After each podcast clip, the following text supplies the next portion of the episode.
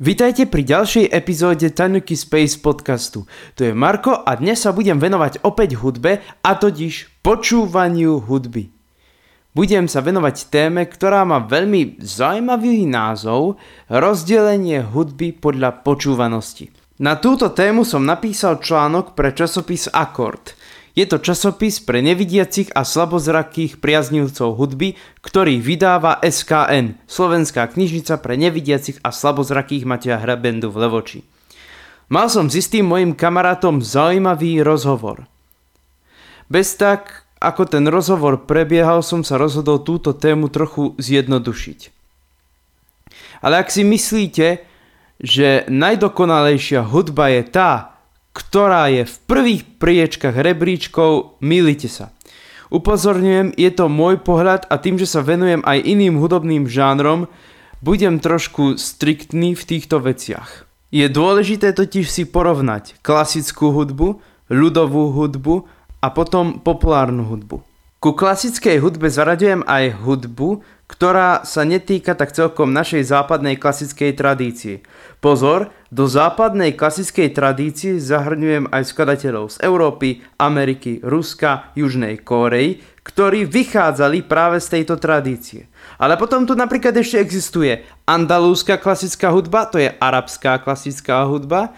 Ďalej tu máme irackú klasickú hudbu, perskú klasickú hudbu, indickú, čínsku, indonésku a rôzne iné hudobné žánre. Táto hudba je postavená na umeniu a rozumie len určitý okruh ľudí. Takže napríklad našej klasickej hudbe rozumie len, e, ako by som to povedal, malá skupina. Aj keď je to trochu prehnaný termín, ale predsa len malá skupina tejto hudbe rozumie. A myslím všeobecne, mimo zo pár populárnych kusov od Beethovena, Bacha, Mozarta či Verdiho. Tradičnej hudbe rozumie v podstate každý, teda každý, kto má túto hudbu rád. Mladý či starý, veď od detstva sme vyrastali s našou tradičnou hudbou. A populárnej hudbe v podstate rozumie každý. Po hudobnej stránke má klasická hudba oveľa komplexnejšie postavenú melódiu a rytmus a iné prvky hudobnej formy.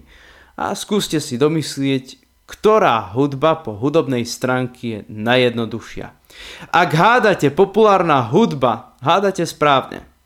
Alebo ľudová hudba taktiež. Ale klasická hudba môže mať veľmi komplikovanú hudobnú štruktúru. Myslím hlavne na našu západnú klasickú hudbu. V indickej klasickej hudbe napríklad je pravidlo, že tam sa kladie dôraz na improvizáciu v rytme či v melódii. Ale to je úplné rozdelenie indickej klasickej hudby ako tej našej. Čiže toto by som tu napríklad neporovnával.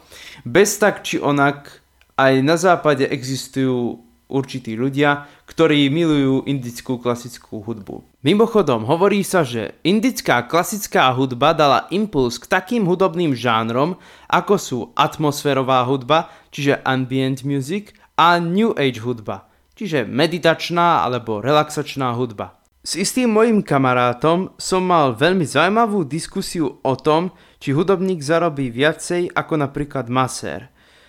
Môj kamarát povedal mi, že áno. A uviedol to veľmi zaujímavými príkladmi, ako napríklad rytmus, iné kafe alebo horký že slíže. Môj kamarát sa rozumel do týchto vecí, ako napríklad organizovanie rôznych eventov alebo udalostí. A tak by som povedal na Margo tohto názoru toto. Závisí od toho, ako teraz spomínam, čo kto robí, čo kto tvorí kto akej hudbe sa venuje. Napríklad, na koncertoch klasickej hudby sa vyskytuje len určitá populácia, určitý okruh. Títo ľudia väčšinou chodia vyoblíkaní celkom pekne. Viem to aj preto, pretože ja som chodil na takéto koncerty. A potom si skúste porovnať koncerty, na ktorých sa hrá ľudová hudba, alebo koncerty, na ktorých sa hrá populárna hudba. Radím tam aj hip-hop, pop, potom pokojne tam môžem zaradiť aj rock či punk. No, tak pri punku je jasné, akí ľudia tam chodia. Pri heavy metale taktiež by som vedel kade čo porozprávať, alebo reggae.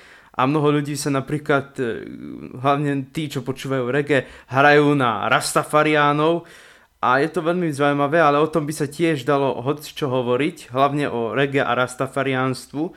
Niektorí ľudia proste potrebujú byť takí ako ich e, obľúbení idoli, fanúšikovia. Mimochodom, keď sme už pri tých idoloch, tak teraz najnovšie začína u niektorých ľudí letieť K-pop. K-pop čo to je? Tak to je korejský pop. Možno, že ste o tom niekto počuli, možno poznáte niekoho, kto počúva tento hudobný žáner, alebo možno tento hudobný žáner počúvate aj vy. Istý čas som sa pokúšal venovať aj K-popu, ale tam boli úplne iné záujmy, keďže nevidím. Mňa skôr zaujímala korejčina ako taká. No a K-pop tým, že je to niečo také exotické, tak ma to v podstate zaujímalo istý čas. Čo sa týka mňa, ja mám rád úplne inú hudbu. Samozrejme si vypočujem aj niektoré skladby z klasickej hudby, pred týmto hudobným žánrom mám vždycky úctu. Potom aj niečo z populárnej hudby. Tam ale si musím niekedy poriadne vyberať čo a ako.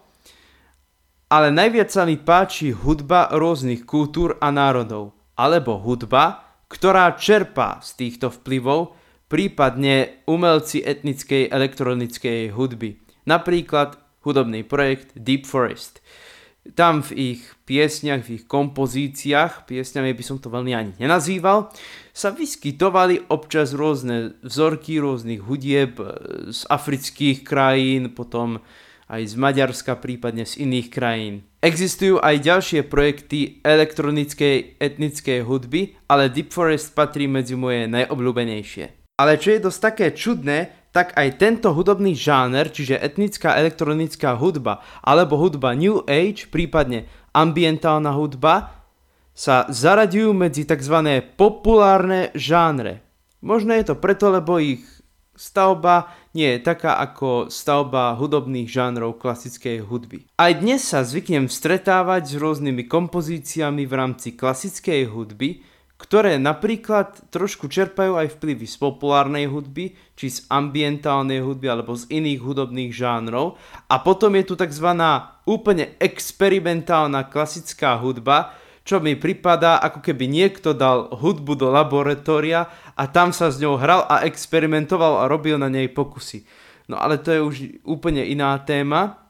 Napriek tomu keďže som e, istý čas spolupracoval aj s rôznymi skladateľmi, čo sa venovali práve takejto klasickej hudbe, tak e, by som o tom tiež vedel kade čo povedať a mám voči takýmto veciam rešpekt, pretože ľudia hľadajú umenie v kadečom v dnešnej dobe.